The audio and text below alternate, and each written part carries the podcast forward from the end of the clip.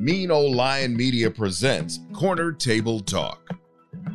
Welcome to Corner Table Talk. I'm your host, Brad Johnson. Here we explore subjects related to food plus drink plus culture. As always, your questions and comments are welcome. You can reach me at brad at postandbeamhospitality.com. How does someone become a visionary? The word in this context is defined as a person with strong vision of the future. That doesn't mean they are always right, but often are. Someone who possesses the ability to take chances on their ideas and is proven right will be sought after to provide that service. This type of person looks at the world and has a unique ability to identify patterns and trends.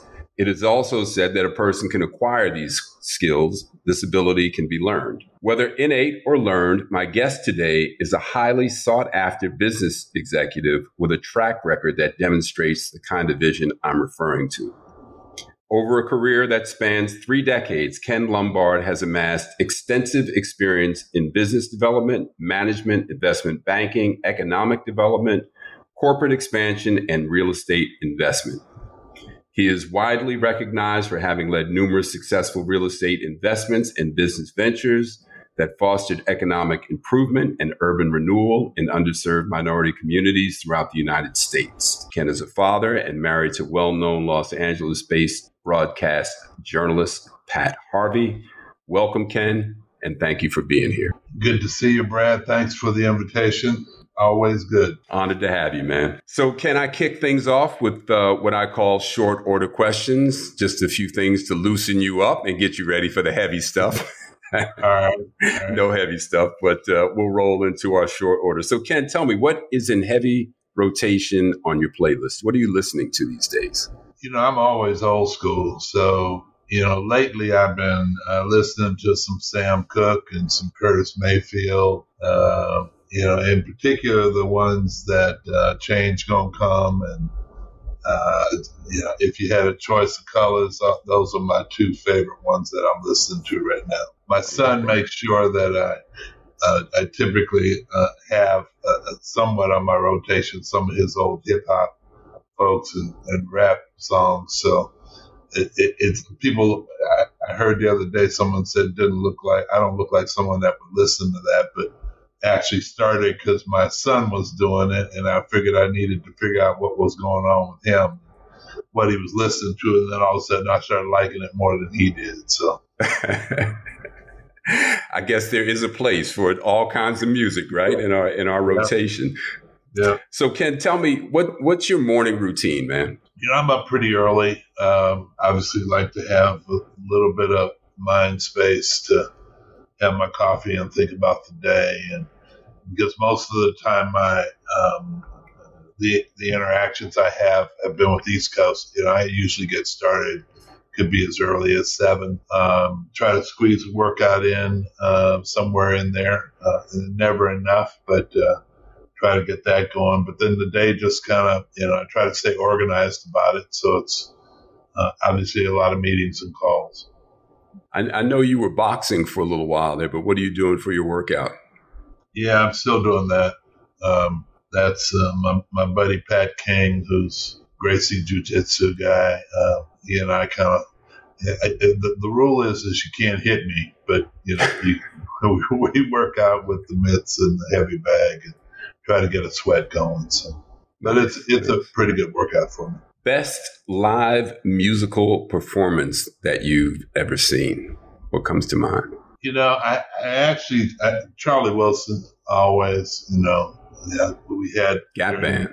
during the Magic days, we had a concert with him, and I, I recall that. And, you know, if I could throw another one in there, you know, back in, when I grew up in Seattle, the only artist that would ever come to town seemed to be James Brown. James Brown, it felt like he was coming six times a year but uh, but I did see I, I, did see James Brown, and I always remember those concerts. Yeah, yeah, he he was, as we know, the hardest working man in show business. But seeing him live is an unforgettable experience, no question. Yeah, yeah.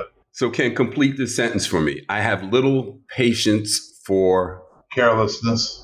I mean, it's it really is. Uh, I feel like everyone has an opportunity to um, put in the hard work carelessness really is as a result of just um, an unwillingness to to really put in that work, and so that to me is probably um, the biggest thing that, that I lose my patience on.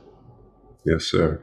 All right. Favorite vacation destination, either somewhere that you've been, Ken, or someone that somewhere that you're possibly looking forward to visiting? You know, Greece was a nice trip. Uh, I enjoyed that trip uh, immensely, and you know, our we usually a, a Cabo, um, some form of Mexico trip to Mexico and Hawaii are, are, are the favorite places to go. Okay. I mean, nowadays though you can't.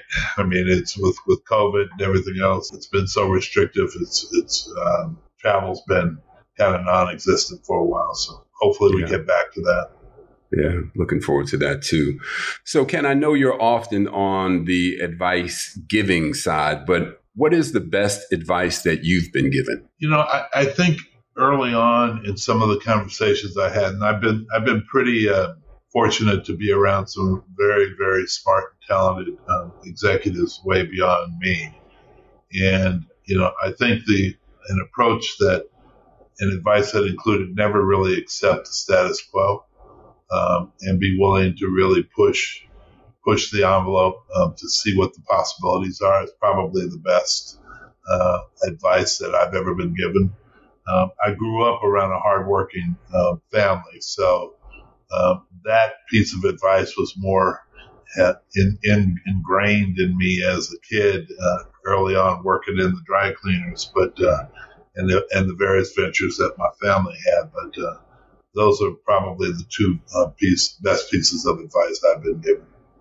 Okay, yeah, and we're going to get into. Uh, I want to talk a little bit about Seattle, the Lombards, and your family history, which is which is really interesting. So, um, last one of these: Who, past or present, would you most like to host at an intimate dinner party? You know, not because uh, she's part of your team, but love to have that conversation with Malcolm X. That's that's the past. Mm-hmm. The present, you know, I think a, a, another visit with with Obama. It, my, my my short list used to be Warren Buffett, and I did have a, a dinner with him. Uh, but uh, I and I have met um, President Obama. Would love to see him and catch up with him again at, at a at a dinner with someone like Warren Buffett, Ken, is there just one pearl of wisdom after another, or do you talk about the Lakers or the Knicks too? Is there just common man conversation that happens, or is it you know one gem you after know, another? It was it was an interesting conversation, and I think the thing you walk away with is is how the humble approach that he has. I mean, at the time he he drove. The dinner was at his country club in Omaha. And, he drove up in his old Cadillac, drove himself, and sat just had a normal conversation. Um, you know, as you, you, see, you notice, probably noticed everyone from he is a sports fan, so it did kind of segue to that. Um, with some of it in particular, Terence Crawford, who's a fighter out of Omaha, who he supports, but you've seen him with others, and you know, just talked a little bit about it, but it was a very, very normal conversation. But you also want to just kind of sit back and listen to the pearls of wisdom, mm-hmm. um, which I was which I was able to do. So that was a very very interesting conversation, a bucket list kind of item for me. Yeah, I bet, I, and I and I know you make a good audience, man. You're you're a great listener. So jumping in here, you know, I, I looked this word up. Uh, and tried to understand it for myself, but I was hoping from a from from your perspective, you might be able to even make it more clear to me. Can you help me with the difference between regentrification and gentrification? You know, it, it's fascinating now that there is a lot of this. Um, that's probably the the key buzzwords that's going on, in particular around some of the communities that I'm aware of out here in LA, and I mean, there's a natural flow to things that over years um, people um, have a tendency to, you know, the, the movement amongst uh, the ethnicities in the various communities. And with that movement, I mean, obviously there's shifts. So I remember growing up in Seattle and being in a position where there's, um, you know, what we call the Central District, If you went through there now, that was predominantly African American uh, neighborhood. That now is very mixed. Um, you look at areas throughout um, Los Angeles, in particular around the Crenshaw district. There's a lot of movement, um, both Latino and white, coming into areas like Baldwin Hills. So, I, you know, to be honest with you, I don't really try to get caught up in the differences between the two as much as trying to. I've always figured, I've always felt like a neighborhood that's inclusive is a good neighborhood. I don't ever want a neighborhood like Baldwin Hills or Crenshaw to lose its true identity. Mm-hmm. And I think there there are a number of ways that you can you can do that and still be inclusive. Okay, yeah, we're gonna we'll come back to that. I want to, you know, can I re-listen to a um, a really fantastic conversation that you had with Mike Milken uh, that was recorded in June of 2020 and we were in the early, you know, scary stages of COVID. And of course, here we are, you know, 18 months or so later, vaccine available, and we're still dealing with the effects of the pandemic. Um, there are a couple of things from that conversation that I noted I wanted to bring up with you. First, you thought there would be an opportunity on the retail side as a result of COVID. You also said that we were clearly at a tipping point. So is that playing out as you had envisioned? You know, on the retail side of it, it's it's, it's that's kind of been a puzzle that um, most of us who do business in that in that sector uh, are still kind of scratching our heads to figure out. What what you're seeing is that there's a core group of retailers that um, figure things out somewhat and are still are continuing to do well. But you also see that the whole internet digital side of it is really what's driving the day. The Amazon um, uh, effect is what we like to refer to it as. So I, I still think jury's still out as to what is actually going to happen to that retail experience. Um, I, I think it's safe to say that you know anything less than a high level mall like a South Coast Plaza or something like that out here in, in, in California is uh, going to have a difficult time surviving. Um, there'll be some um, experiences that are in quality um, shopping centers versus malls that I think will continue. Movie theaters, which are part of that whole experience, that's definitely a, a tough one.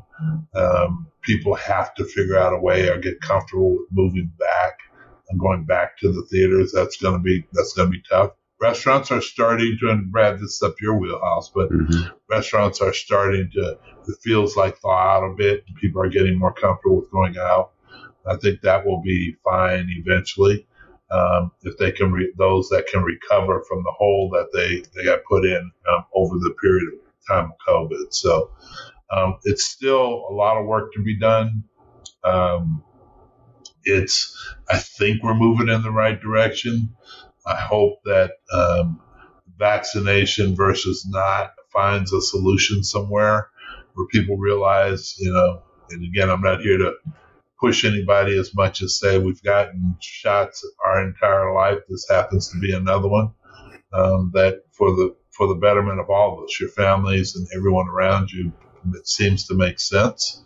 I don't I don't believe there's a chip that they're putting inside of you or any of the cons- conspiracy theory theorists that that, that are going around, but uh, we got to figure this out, and we got to figure out a way that we can come together because that's the only way we're going to get ahead on. Absolutely, man. So you know, it, once again, uh, in your conversation with with Mike Milken, uh, which you know I, I just found fascinating. I mean, I'm you know he's such a smart guy, and, and to listen to the two of you uh, discuss things was great. You talked about your background, Ken, growing up in Seattle, and I and I want to quote something that you said, and then get your comment on the other side. You said we just stayed in the Central District, stayed in the neighborhoods that we were in, and frankly, just grew up that way. But in my day, going to school was very much a predominantly white type of environment. It was one of the things that you grow up understanding how to deal with all people. But I always maintained my own identity. I mean, my family came out of Louisiana and they were very proud to be African American and made sure I understood that. So, Ken, you're you're a big guy in stature. Um, you played Division One college basketball at the University of Washington. I didn't know you growing up, but I would assume that you grew early. You're also very smart. Again, I'm sure that showed up early for you as well. So, what did it entail for you to maintain your own identity, and why was that important to you? You know, um, I actually, at times when I think about it, one of the schools I went to, uh, my high school was a Jesuit school. And as much as and as difficult as they were as teachers, the one thing that they did force us to is learn how to think. And I think part of that process and developing that, that part of, you know, becoming a thorough thinker is, is what kind of allowed me to feel comfortable with being independent.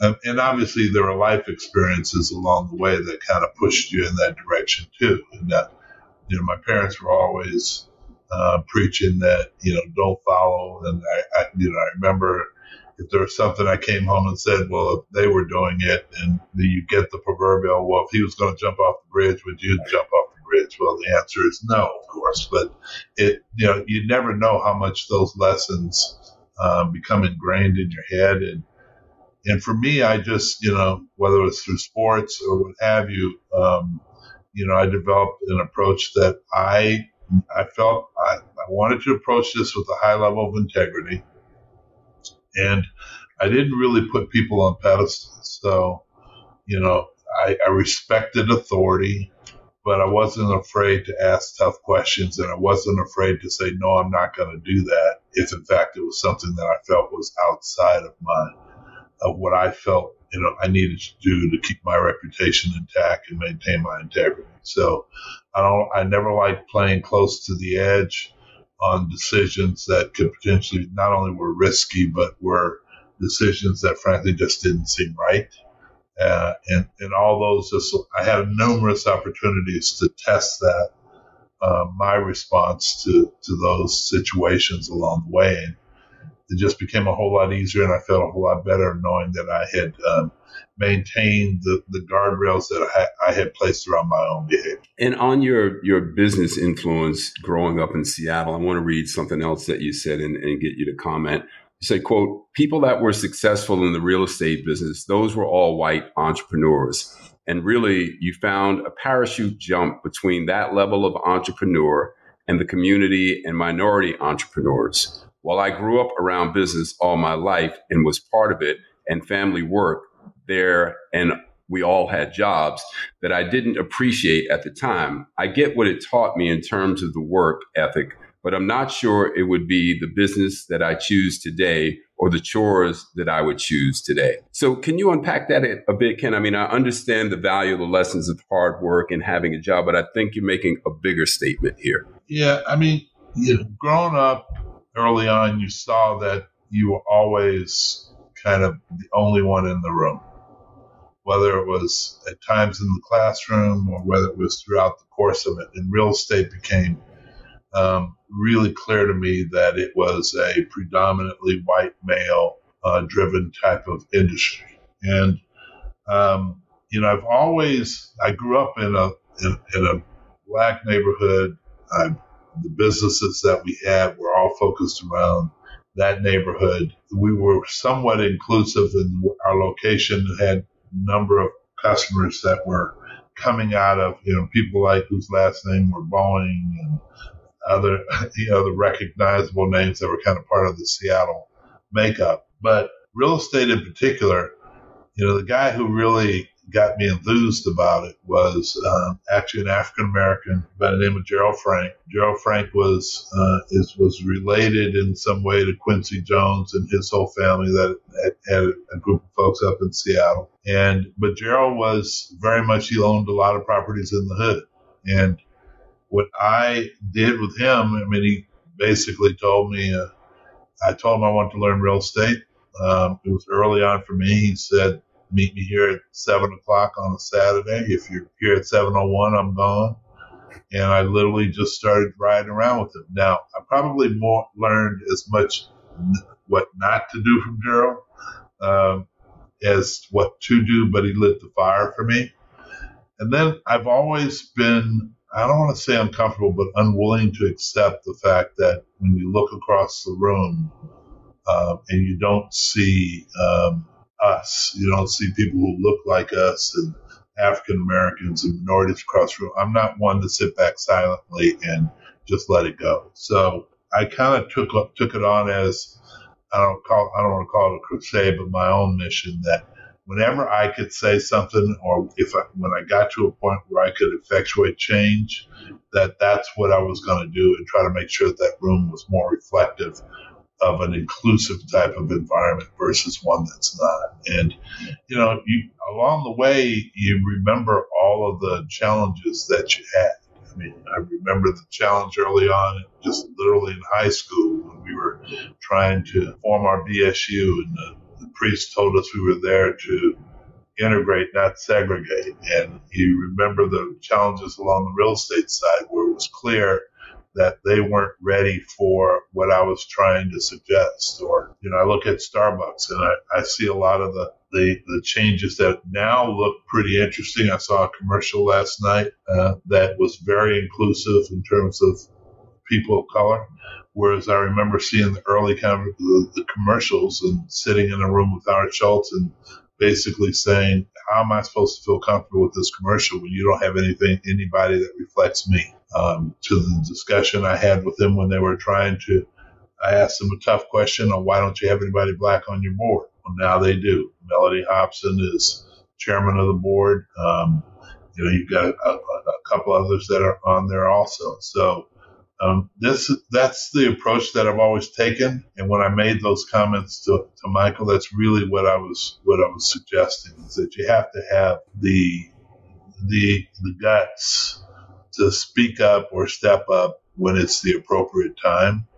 Um, and you can be in a room that at times can be very intimidating to folks, but they're as intimidated by you as you may be of them. And when you bring up that subject, you know, they also have a, if you're in the right room, they'll have a true sense of what's right and wrong. Yeah, I would I would add to that, and again, just alluding back to you know how I opened the, the segment with you, Ken, is is vision. You know, I mean, you you know, to have the courage to speak up, absolutely, because just seeing it and not saying anything doesn't change anything, right? But to see it and to say something, I think, and address it, it really says a lot about who you are. And I'm gonna I'll use that to segue into a bit of your family background from Louisiana because you come from some you know you're some pretty prominent uh, roots there. Um, your family, the Lombards, are prominent. You turned me on to a fantastic book called The Creole Feast that uh, your cousin Rudy Lombard co-authored in um, I think it was 1973 or 1978 initially, and uh, he was a um, just quite a character, man. As I've gotten to know a little bit about him, civil rights activist, author, as I mentioned. Um, the the Times Picayune, uh, New Orleans Times Picayune, stated when uh, when he passed away, "quote He was a freedom rider. He was a thought leader. He expertly gave credit where credit was due." To ignored African American chefs who made New Orleans cuisine as storied and as celebrated as it is today. Uh, Leah Chase wrote a foreword in an updated version of the book, and um, Toni Morrison edited the original, which I which I found fascinating. Um, also, his brother, your other first cousin, Edwin, is a state Fourth Circuit Court of Appeals judge and former Congress of Racial Equality member, a civil rights organization that was formed in 1942 CORE that helped steer the civil rights movement. So, you know, Ken, coming from that kind of background, you know, when you talk about your folks being very proud, you know, about being African American, what, what can you share about your Louisiana roots, which run deep and, and are and are strong? Yeah, you know, I think the uh, the main thing that came out of that, and if you talk to folks uh, who really knew Rudy back in the day, the one thing that he had was no fear, and um, I think that probably something that is in the in the DNA. Where you know, there's a lot about Rudy's history and what he did, including there's a landmark case, Lombard versus the state of Louisiana, which Rudy led and helped organize the early um, sit-ins at the restaurants to try to break that that um, segregation barrier. And that that case is one that he was was part of and the point for, and just showed no fear about his whole approach on how he was going about uh, fighting things that were were wrong. And and I think that there's a sense of what's right and wrong that becomes very passionate, and it's back to that unwillingness to accept the status quo. If you if you look at it and feel like and can clearly see that it's just it's not the way that people should be treated, and so that was you know there was a very uh, strong sense of that that we grew up with, and also a pride. You know, everybody grows. I remember as a kid signing my name. I'd signed Ken and then L, and my dad saw that and said, "What are you doing?" And I said, "Well, I'm that's my name. He says, no, your name is Ken Lombard. If you're going to abbreviate, abbreviate the K and write the Lombard out. So there's always a, a very high high level of pride about um, our family and the name. So that's uh, you know I, I, grew up around that. What um, so how did the family end up in Seattle, Ken? What what prompted that move? Well, my mother's from New Orleans too, so um, and her family moved in the 40s my dad had a group of his, um, his, his uncle, in fact, that had moved um, to Seattle in the late 30s. And so, if you remember Seattle in those days, there it was a, a stop. There's a number of military bases, and so folks who were drafted and headed off, heading off to the war, that was you had one of those as your as your stop, and that's how they became familiar with Seattle. So my dad ended up meeting my mom actually in in Seattle, and they, um, you know, he moved to Seattle in the, in in the early to mid 40s. That's how we got there. Got it. And believe me, they didn't catch airplanes; they were on the train. There's nobody from Louisiana was comfortable getting on an airplane. Wow, wow. Um, so, Ken, just going back for a moment to your conversation uh, with Mike Milken, I want to refer to something you said about attending a conference you were invited to that Mike uh, was hosting and talk a little bit about um, how it shaped your vision uh, going forward. Your words, you said, Mike, you invited probably a dozen entrepreneurs, and we had an opportunity to sit and pitch our projects or deals to you. You would always give us feedback. You didn't necessarily always say yes but that's the first time I felt like, okay, there's an opportunity. There's a pathway to be able to gain access. You don't have to limit your ideas and the size of your ideas. So, was that purely about access to capital, Ken, or was it more than that? Look, I think it was it was actually more than that, but it, it, the lead in uh, lead thought on everyone's mind was how do I get access to capital? But, you know, Mike gave us an opportunity to come in and rub shoulders with a number of the top um, financial folks in the country, in the world, and being just being in the same room and um, was was something that was an important step in the right direction for me. It was right when I had just moved to LA, you know, still a very young man, and this whole idea of, of pulling together capital was something that everyone was trying to figure out. And, you know, if anything, you could see some of the smaller firms putting together maybe five million and ten million dollars and feeling like you had really accomplished something. Here was an opportunity to really see uh, how it works. And as much as anything, have a guy that's willing and, and Michael to, to really assist in connecting you with the right folks. Now, he couldn't make your deal for you. You had to make your own deal.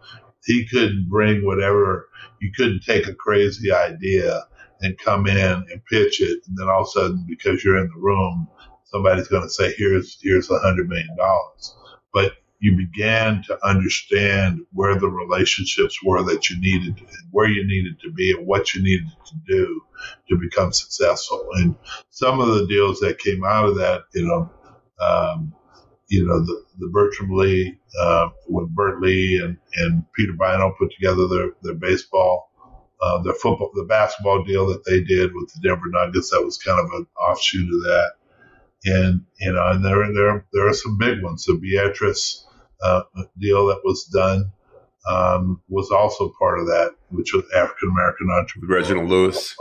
Reggie Lewis was funded by um, by, um, by Michael Milken. So I mean, he's always Michael's always not only been a friend, but I look up to him a lot because he's had the courage to to really um, go after this and and not be bashful about it and be inclusive of how um, and who's involved in the conferences, which started off as like the Predators Ball, and now you know they have the the Milken Institute and they have their annual uh, conference. That again, it's just a, an assemblage of a lot of capital in the room, and there's always Mike goes out of his way to make sure that it's inclusive.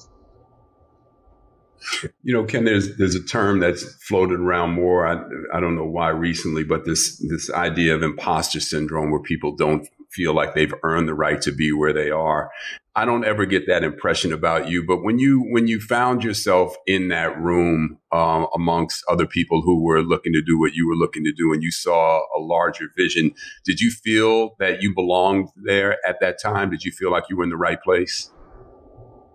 Yeah, you know, I never, as I said, I don't really put people on pedestals, and I I appreciated being there. Now, I didn't come in with a whole lot of ego, and you know, I, I recognized where I was on the food chain in terms of my knowledge, my experience, and everything else, and I tried to make myself um, where it was I'd make folks comfortable with sharing information with me.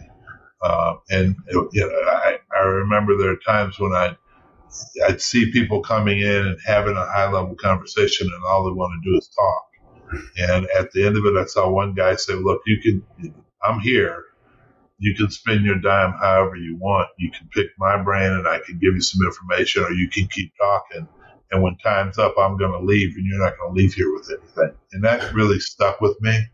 Um, so that you, know, you, you got to make sure you understand who you're sitting across from and really be in a position where you you're allowing that your information flow to be such that you can walk out of there one understanding what you want to accomplish and two walking out of there having learned something and i always tried to make sure that that's the way i approached it but i always felt comfortable um, being in that room and fortunately i was able to do it early enough that um, you know i was able to build the confidence needed to to be successful no matter what the the environment was or whoever was in the room. Eh, yeah, you know, kind of what you just outlined there, Ken, is is indicative, I think, of how a lot of people see you. You know, you have a unique ability to understand things from all sides and find, you know, the the happy middle ground for you know, in in some cases you're representing. I mean, I go back to you know, and I'd, I'd, be remiss at this point to not acknowledge that you twice offered opportunities to me um, and you know, it, it makes you such a valuable executive. It's not just that you are capable of operating, you know, at, at a very high level, but you also look to be inclusive and you look to bring African American, you know, uh, businessmen, entrepreneurs along, like you did, you know, myself, and a couple of opportunities that uh, that you made available to me. And you know it's it's really meaningful. You know it's it's you know you being in that room with mike milken i look at you in that way and uh, you know, I'm just I'm really grateful that uh, you know that you thought of me in a couple of those situations. But you know, what, what is what what is your thinking as it relates to how we help one another in that way, Ken? Because you have you know made a name for yourself. Obviously, the work that you did with Magic got the most press, but you know, you've helped lots of people, lots of businesses get started, lots of entrepreneurs get started that no, don't necessarily get as much press. But what is your thinking? Why is that commitment important to you? Well, look, I, I think it really is. Um, I believe that we're better um, in an environment that's inclusive.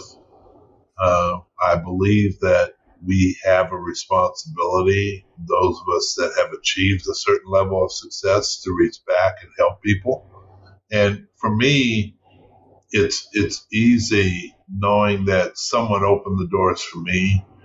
That there's, I really have an obligation, and it's not like it's something. It's just it's become a natural part of how I think about it, and and I'm not afraid to make suggestions to others as to how they can become inclusive.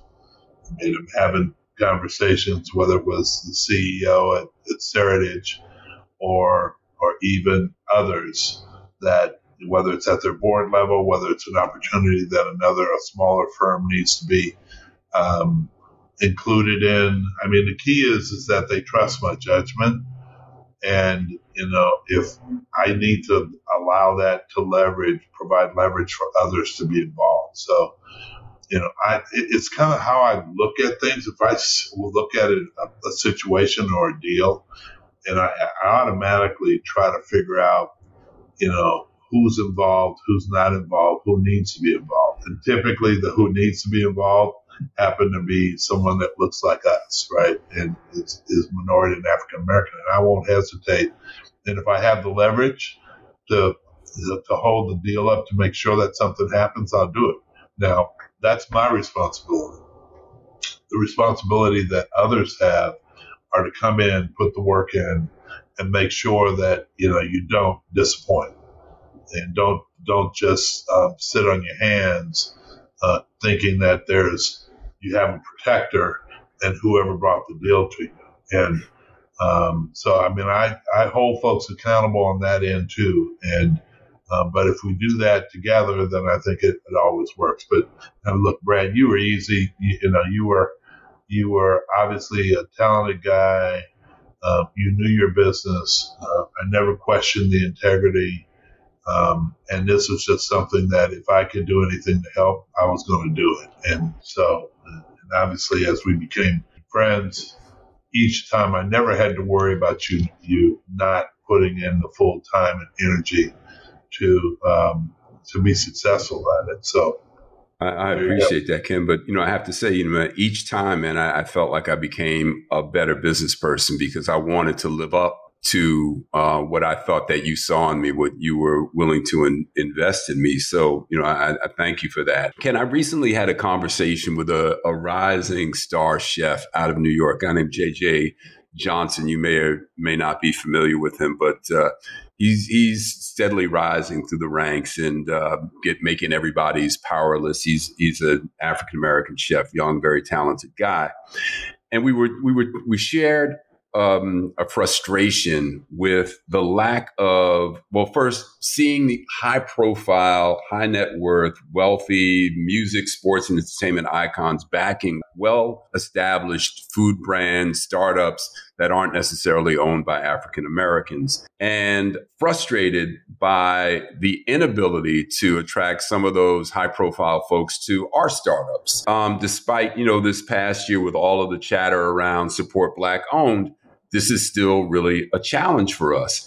And I wanted to get your take here. Is this frustration misplaced? Is there an unconscious bias going on here, or worse, a conscious bias, which is just bias? You know, is, are we more apt to do business with folks that don't look like us in some instances? Yeah, I mean that's that's really a great question. It's uh, it's been around for such a long period of time, and the same frustration that you're you, you, you were discussing the other day and feeling is has gone on, whether it's in the real estate side of the business or on the restaurant side.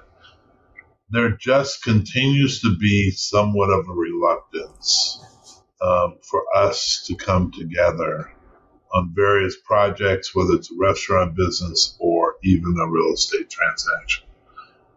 I don't know how to fix that.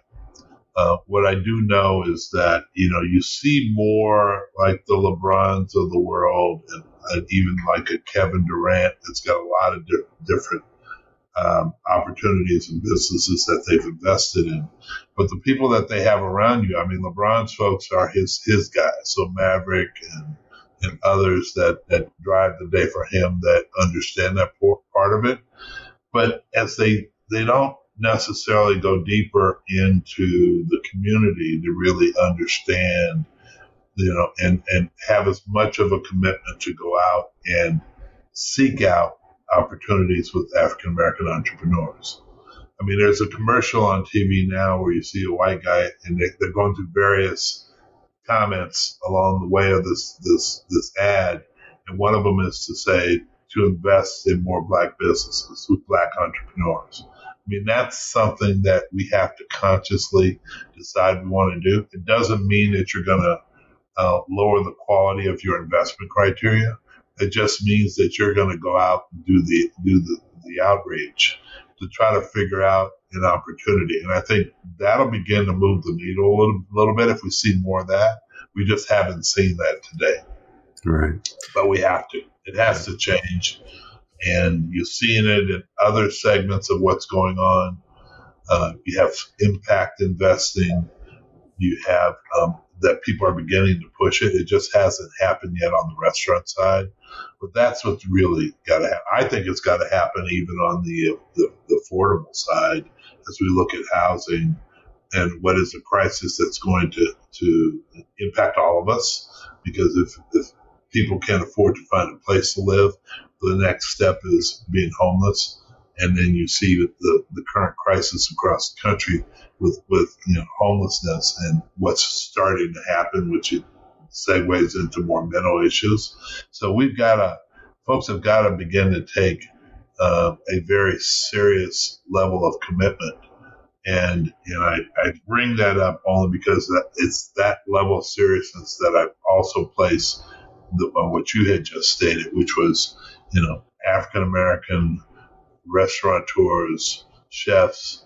Um, there's there's great business opportunities there. You just have to take time to go and make it part of how you're seeking opportunities um, and searching those opportunities out throughout the country. Yeah, Ken, and, and on that note, um, you know, of course, last year with the with the so-called racial reckoning following George Floyd's murder, some of the top companies in the country got called out for not having any African American members on their boards, namely Google, Facebook, Microsoft, Amazon, all had zero. I know you mentioned Starbucks, um, you know, does have someone now, um, and of course, a lot of others that I haven't named. Um, you know, there was a lot of attention on this issue a year ago. So, from your perspective, Ken, has that attention manifested into a change that you see in some of those boardrooms? You're seeing it, but it's not happening fast enough. I mean, it's, you know, it, it, it peaked and then it's beginning to die down. And in particular, I'm pointing at the real estate industry that, uh, for the first time in a long time, made some very substantive comments and or actions they talked about taking action in certain things, and then all of a sudden, as it began to die down, you're not seeing as much of it um, taking place now. So it's how do you keep the attention and the push at the same level once it at, once it did peak at the time of George Floyd and the other um, incidents that were taking place across the country. Um, all we can do is everybody's got to take a responsibility who, who are in a position to make something like that happen. Um, and if we don't do that, then it's going to get back to where it was before, where we're still sitting here saying, why aren't there more opportunities? Right, right. So I mean, we're we're hopefully emerging from a confluence of challenges that have created major shifts in brick and mortar retail, how we live, where we live, where we work, how we work, how freely we move about, conversations around race, political upheaval, the climate. I mean, you name it. I mean, we threw everything into the basket, you know, this year. It's been unprecedented in in that respect. And I know this is a broad question, Ken, here, so you know, feel free to cherry pick, but from your perspective, what are some of the shifts that you see that will perhaps be permanent following the pandemic as we come out of this, hopefully? Um, look, I, the obvious shifts are, you know, we're going to need to, we got to get past this um, vaccination challenge. Um, and that's going to be something that I, I don't, I really don't see any kind of compromise as to whether folks get vaccinated or not. And I think that, you know, booster shots are going to be kind of part of our ongoing um, uh, process as, as our life process as we move forward. On the business side, you know, I think that the days of us having to enter with masks and everything else are is pretty much going to be part of our, our routine on the restaurant side, as we talked about, and you, obviously you get a chance to take it off once you're there. But when you're on the airplanes now, who knows how long that's going to go on? I mean, the whole process itself, even I'd say one of the larger areas that it's going to impact are um, the working environment for people. What, are people going to go back to the office, or are, is this whole idea of working remotely?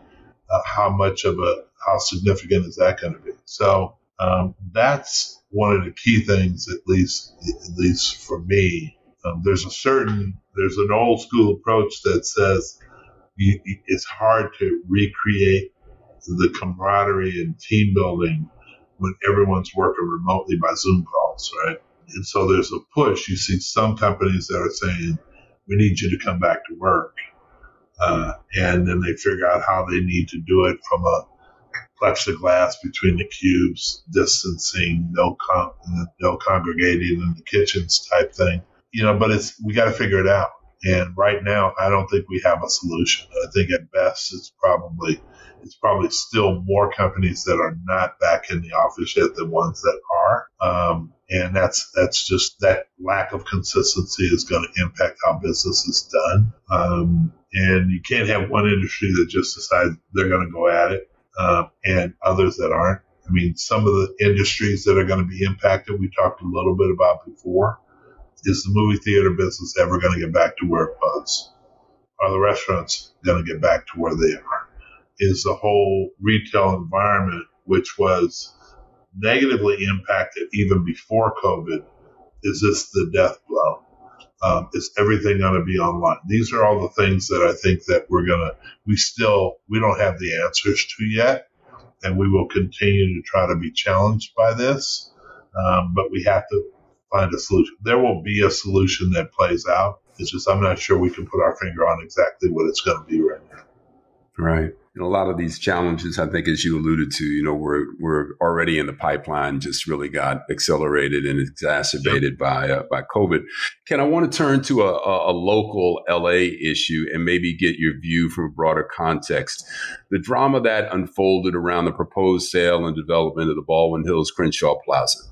For those listening who are not familiar, the plaza is roughly a 42 acre site. I might have that wrong, about a few acres uh, located in South Los Angeles, and it is a cultural landmark. Full disclosure, I opened Post and Beam at Baldwin Hills uh, Crenshaw Plaza in 2012 with Ken's assistance in his role at the time as a partner with Quentin Primo and Capri, who we previously mentioned. They were the owners of the mall and the surrounding property. Again, Ken, thank you for that. Uh, and I was able to transfer ownership to uh, John Cleveland, who is uh, the proud operator of Post and Beam to this day. So uh, the legacy of, of African American business ownership continues.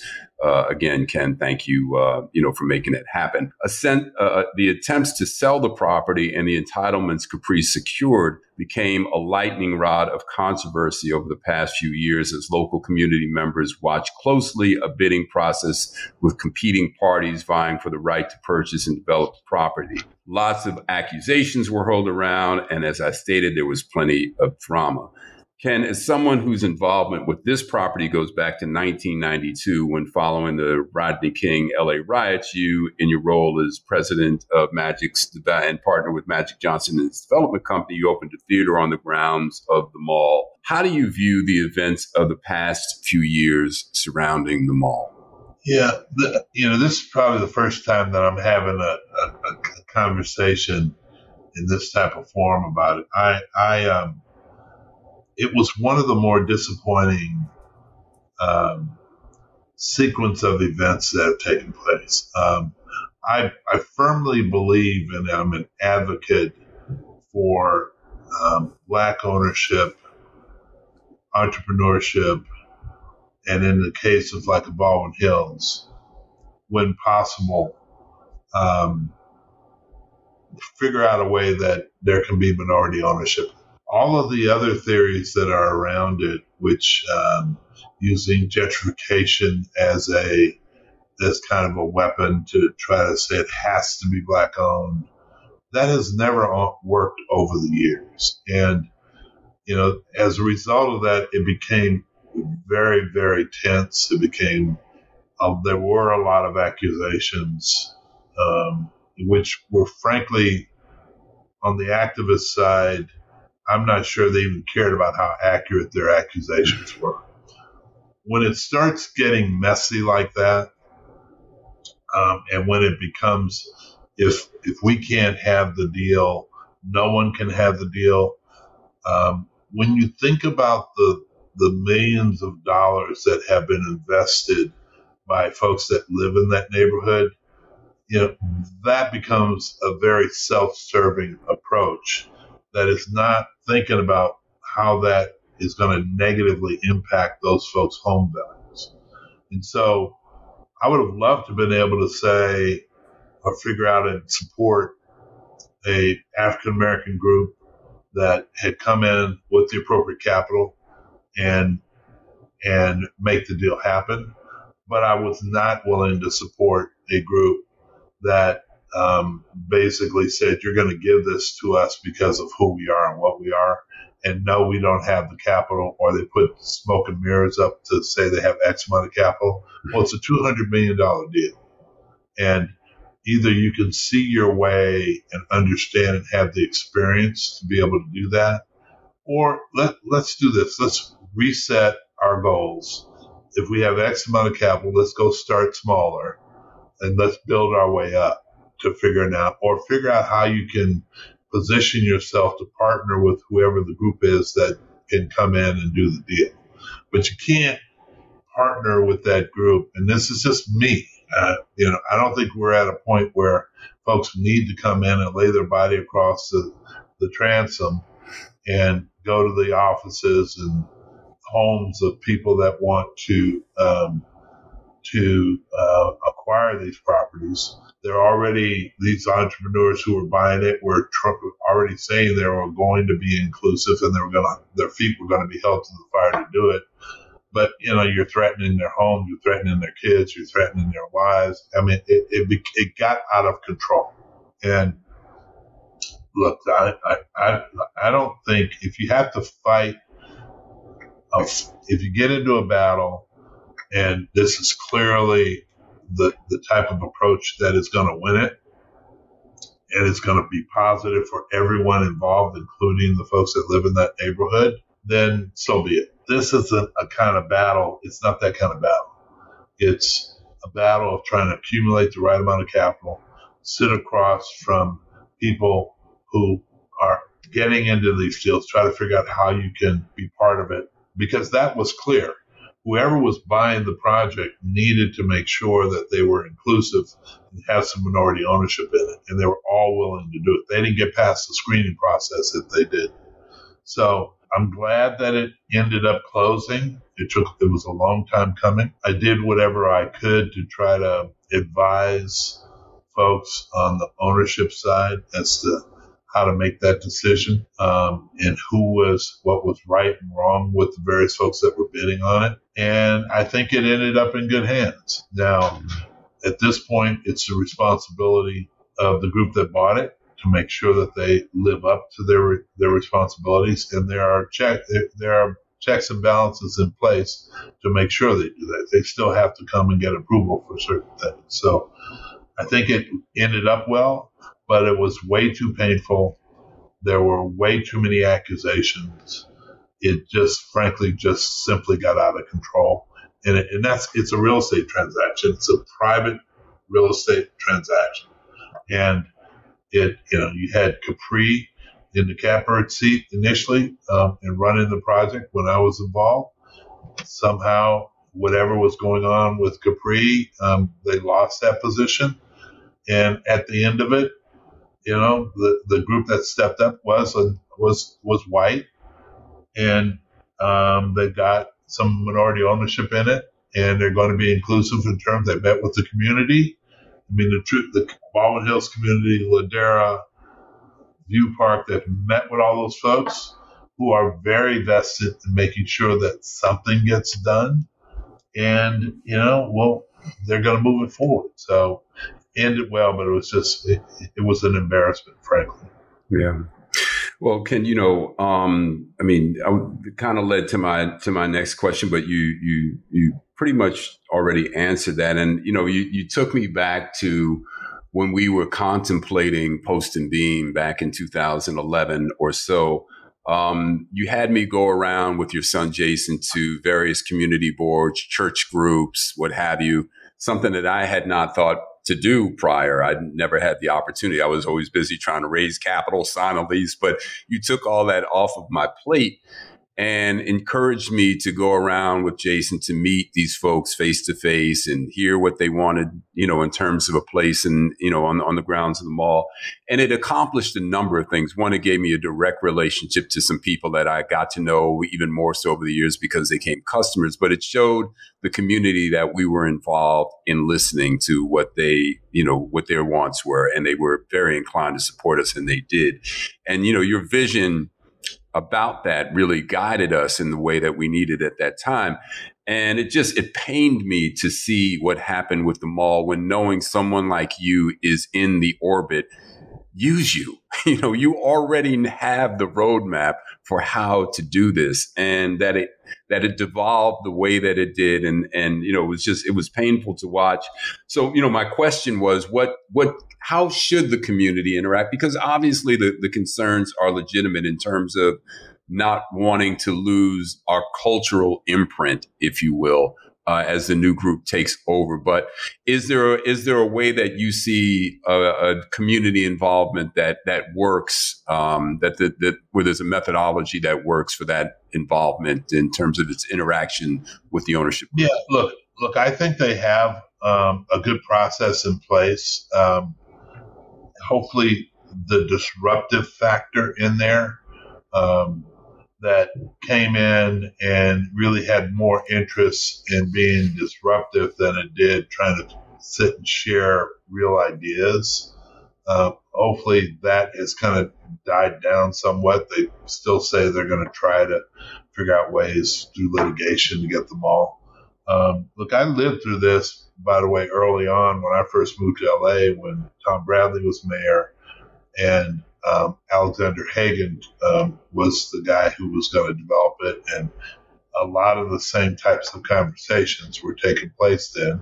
And the result was, you know, Haagen bought them all. Um, the mayor supported him, and they figured out ways to be inclusive. But I knew Haagen, and I know the, the current owner, David Schwartzman, and it's a different day, and he had to go through a different level of hurdles to get to this point. And I think just keep the process in place with Baldwin Hills Estates, the Empowerment Group, the Ladera Heights Group, all the block clubs, and continue with a very um, uh, consistent level of communication uh, early on and if they do that, and I know David will, and as long as the community continues to evolve, I think it'll end up in the in the right place. But don't don't sit back on your hands, not do anything, not communicate anything, um, and then all of a sudden you look up and you feel like something's something's not right the way it's it, it's ended up. I say that as a hypothetical only mm-hmm. because I know the process in place, and as you mentioned, my son Jason is also very, very involved in that.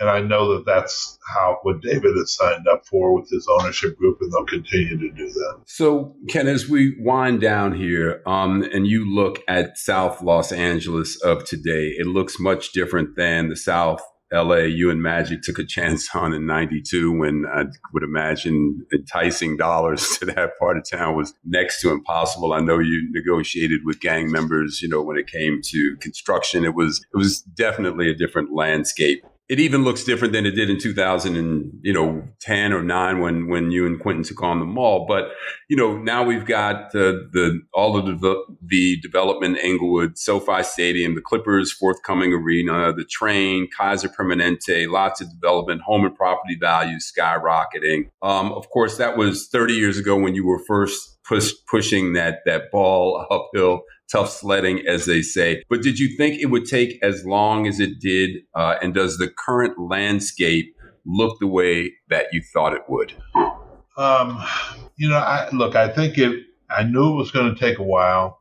Uh, there weren't enough of us that were um, gaining access to the capital to make it happen in, a, in, in any quicker fashion than it has. But this, the the size of the opportunities have been interesting. The Inglewood redevelopment, whether it was the Forum initially, the racetrack going away, SoFi, uh, Clipper Stadium, even the development, the retail developments along um, Century Boulevard, those have all been very interesting to me. And um, the same type of thing needs to happen in the Crenshaw corridor. And I think that obviously not a stadium coming in, but we need to go from the 10 freeway down to Inglewood and be in a position where we see that that the significance of development opportunities. The projects are a little bit tougher because there's normally more than one owner and a lot of bureaucracy around it, and governance. Um, as you look at you know projects along Slauson or even coming up along Stocker in the corridor, you're starting to see some of that. I've always felt like the Baldwin Hills project was kind of the the the anchor of that whole corridor. And so we need to see that one moving forward quickly, and the others will follow. Leimert Park mm-hmm. um, is a hodgepodge of ownership, a um, little bit different, but also enough land mass that you can really do some interesting things. And as much as anything, it's a balance. It's not just retail. I think there's housing that needs to be involved in this.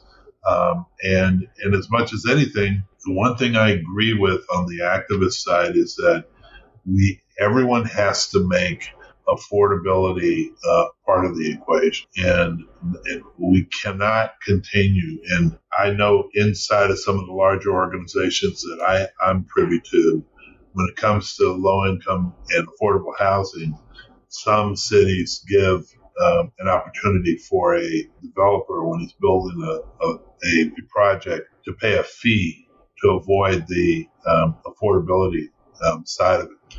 That can no longer be the case. There has to be a clear mandate that whatever your project is, um, you have to have X percentage of it on the affordable side, period. And you figure out a way to make your numbers work um, so that we can begin to address the problem. So as you look at even the Crenshaw corridor, we should, I'm not going to say it still needs to have the balance but there needs to be more of a commitment to affordability so that we can be part of the solution versus continuing to be part of the problem. Got it. Ken, before I let you go, just um, if you can share where or what has your attention these days? What are you What are you looking forward to? What's What's out there for you?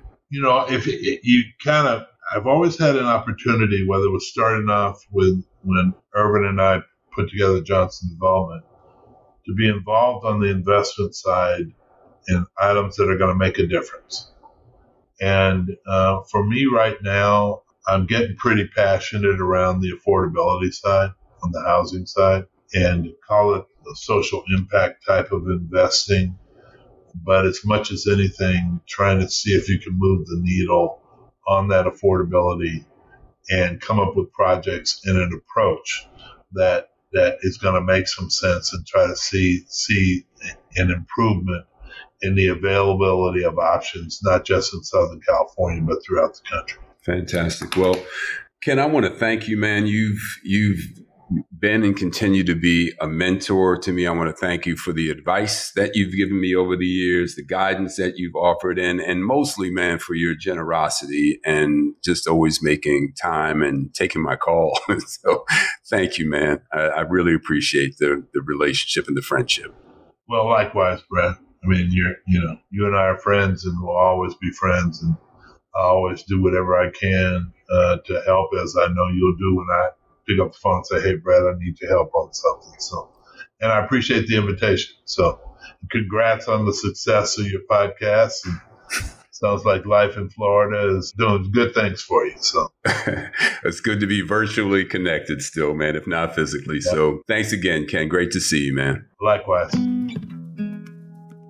I am now here with Ambassador Shabazz and how we move. What are you thinking? What are you feeling? What are you hearing? I don't know if it's the moon or what, but I'm just always so emotional these days. And the one thing I can say in a busy, busy whirlwind kind of schedule that I have that this hour that we get to insert once a week, not only do you and I get to catch up, but the opportunity to kind of have an old home week, you know, uh, like a reunion with people that have traversed in our lives and been, you know, impactful, especially after being so distant in the last mm-hmm. you know, year and a half. And so listening to Ken Lombard and reflecting the way he entered and showed up and moved around in areas that a lot of people wouldn't touch in Los Angeles was really, really important. And for it to come in the in the frame of a tall, um, quiet, you know, black man just doing the work and actually manifesting and manifesting in a way that the cross section of populations could um, commune, right? And real business. And, you know, I start thinking about people in history like Benjamin Banneker, you know, who is like, you know, a mathematician and surveyor. Mm-hmm. Many young people today don't even know how instrumental he was in the Washington D.C. region that we know, that map that we that dial, that um, the the directions and where things are laid out are credit to um, Benjamin Banneker or John um,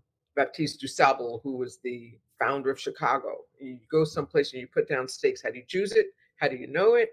You know, and Ken Lombard is one of those kind of social almanac cats. You know, he can go into a space and discern what needs to happen. What's the groove? What's the move?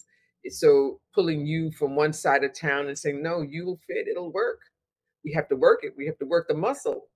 But you know it'll work but it's having someone else really entrust that um, and back. It's really great. So just knowing him over these years, and yeah, and he does take the call, and he does write back. You know, um, someone ever so busy. Um, I loved when he talked about his day needs to start with just that pause, or that you know, making that mind space. It seems like that mm-hmm. has been a chord with many of your guests that is as busy as we all are we have come to know at this point in our lives. It's not the speed, it's just the the continuity of preservation in order to do what we have to get done. Um, makes me want to box though. He said he was he was into boxing. I'm I have to give that some thought. I don't suppose you would want to get hit either though. But yeah. you know, you, you bring up a couple of things that I that I wanted to touch on because you know you, you're you're absolutely right. As we get to talk to some of the people um, that we've had as guests. Um, you know, our our movement about has been severely limited. You know, the, the, this past year and a half, uh, going on uh, almost a couple of years soon. Um, so the, the, ability to reconnect with people whom we've known over the years yeah. and and haven't had a chance to see, can't physically be in the same room with necessarily. Yeah but also to just kind of visit their life story and and appreciate you know someone like a ken lombard who straddles so many levels of um, necessary uh, departments in terms of being able to move processes along on a mm-hmm. very large scale and to your point you don't necessarily you have to really stand back and appreciate the work that someone like that does and what that the footprint that that ultimately lays in the ground and what that means you know and, you know when you think 30 years ago he was a millennial like today's millennial right so this is not so, someone we're talking about is in their 80s you know he's our peer and 30 years ago when he touched down and started to gift um, and explore and discover and as he shared in your interview um, continue to learn sit around and, and, and absorb from others. So, um, and then now he bestows that to others, which is really fantastic. You know, in the last, um, oh, I know, a couple of weeks, there seems to be so many articles and notices I'm getting and outreaches I'm having about people trying to put down stakes. Something about this this stillness that we've experienced um, people don't want to do it the old way anymore. So they're mm-hmm. finding their, you know, corn kernels and grain and things to swap to find land and find family. And I don't know, if have you heard of Freedom, Georgia? Yes. Yeah. So I find that mm-hmm. fascinating. And, you know, it mm-hmm. wasn't like they were developers, but they had a mission and an intent. I would imagine like our four parents who dared to get a, you know, a plot of land or acres and they're daring to do it. And their interest is making sure that they can collectively do that. It's called a Freedom Georgia Initiative, right? And they're inviting all kinds of people to, you know, come and build um, your own community within this, with healing from racial trauma and economic empowerment. I mean, they're trying to do it. So I hope people reach out and support them, those who are skilled and have the capacity in development and, and preservation, um, that they reach out and do that. And then I, on, on the fresher side, there's this young lady who has a little, uh, I mean, she's like a Gen Zer, and she has a little um, restaurant, I mean, a um, hospitality brand that she's beginning to create. Her last name is Beck. Her name is Kaylon Beck, and her hospitality brand is now called Beck and Call Hospitality. Yeah. And she's in these tiny row houses in Houston that she's renovating and turning them into cultural experiences. Each one is designed and designated, and their experiences that she'll curate. And she has a, I would suggest people go online to yourbeckandcall.co and see what it is that she needs because she's reaching out. Um, it doesn't seem like it's a lot, but it is a passion project. And she's one of those persons that I've come to witness. She's in, intends to get it done, right? So it's not like a, um, an investment into something that's going to falter. It's really her heartbeat in motion. So when we talk about how we move and how we navigate, how do we nurture, how do we create those spaces for other people to come and enjoy the fellowship. So whether you're doing it like DuSable in in in um, Chicago or Ken Lombard in many locations, certainly a mark, a historic marker in Los Angeles. How about that Freedom, Georgia? And I'm sure there are places all over, people all over, collectives all over. I'm working on something similar, and I'm ecstatic every time I hear about it. Well, I was just going to say that you know this is this is tailor made for you. This whole idea of creating these yeah. safe places, you know, call it affordable housing communities, yeah. but the the whole wellness element and you know just the kind of spiritual guidance that that you bring to everything that you touch. Someone smart is going to tap you on the shoulder and with a pile of money and say, "Create this right here." Well, they need to. I agree. and I'll open a restaurant there. well, no, that's the so that's the point. We're actually doing that kind of um, combination. The people that have bought homes already, we've changed their credit scores, and it what these are middle class folks. It's just that they had student loans and mm-hmm. all those things. But we have folks who are in various professions. So now these communities have people within them, a, you know, a walk away, a house away, you know, a street away that can service some of the things they need, get offer the guidance as a teacher or social worker. So it's been really exciting, and they're proud to be part of these ribbon cuttings for people who never thought they could. Is a great joy. I love it. Well, I'm looking forward to the growth of that uh, as things develop and uh, we close out this year at some point and open up 2022 on a deeper breath and uh, hopefully, you know, be able to wear the mask a little bit less often. Ambassador right. Shabazz yeah. and how we move. Thank you. Thank you.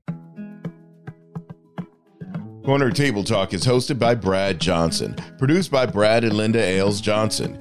Theme music Life Goes On by Bryce Vine. Executive producer Ken Johnson. Find the Corner Table Talk podcast wherever you get your podcast. Follow, subscribe, rate, and leave a comment. Corner Table Talk is a mean old lion media production.